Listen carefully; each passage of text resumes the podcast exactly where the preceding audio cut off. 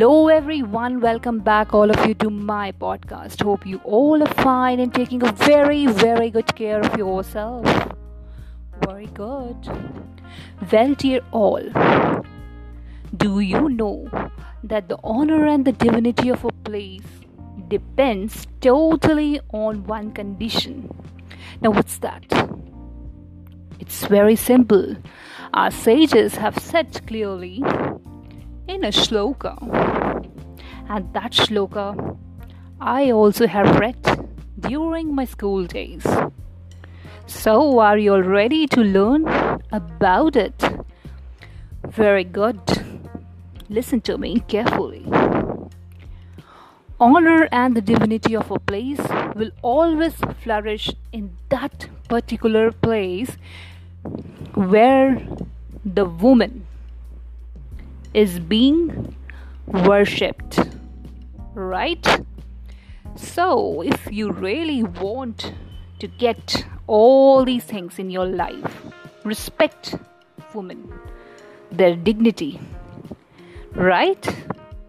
Well, dear all, I'm talking here now today of 19th century where such ideas were not being used, not being implemented.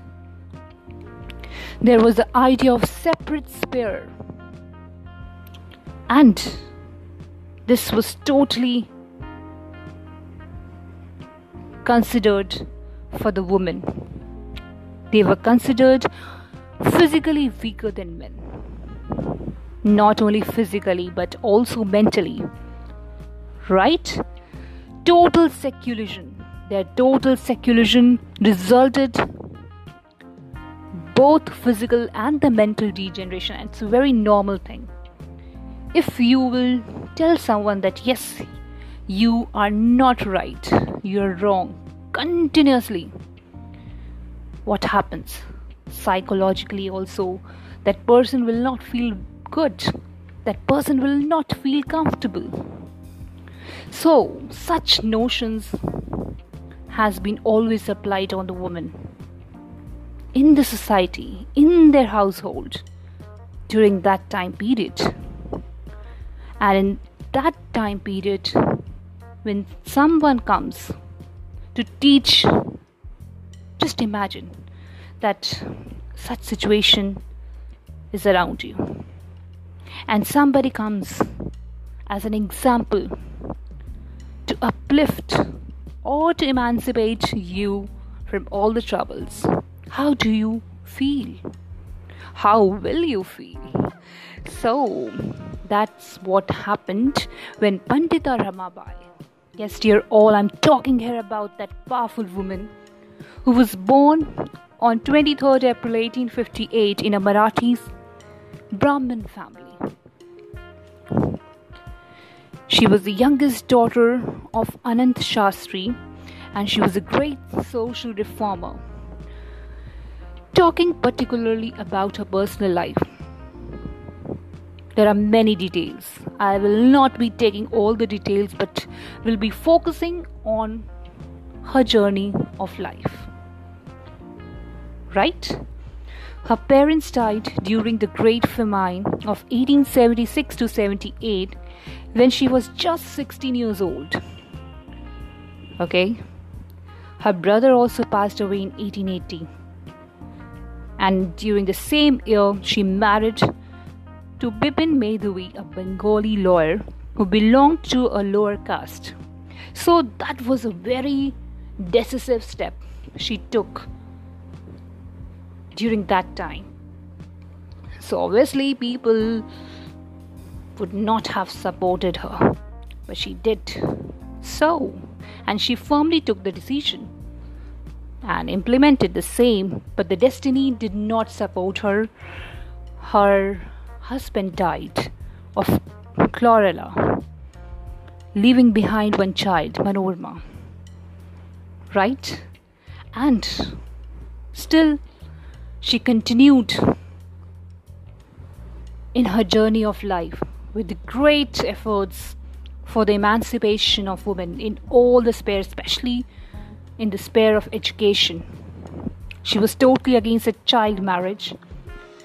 She became a famous lecturer of Sanskrit and in 1878 Calcutta University conferred on her the titles of Pandita and Saraswati and that also during that time.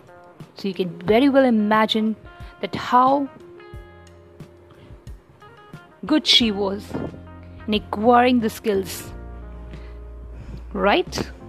She founded Arya Mahila Samaj to promote women's education.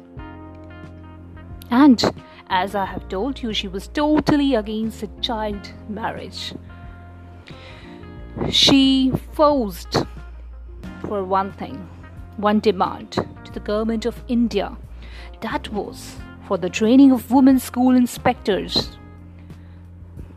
Yes, she insisted for the appointment of women school inspectors. Right? In 1883, during the visit to England, she was baptized in Wantage, England.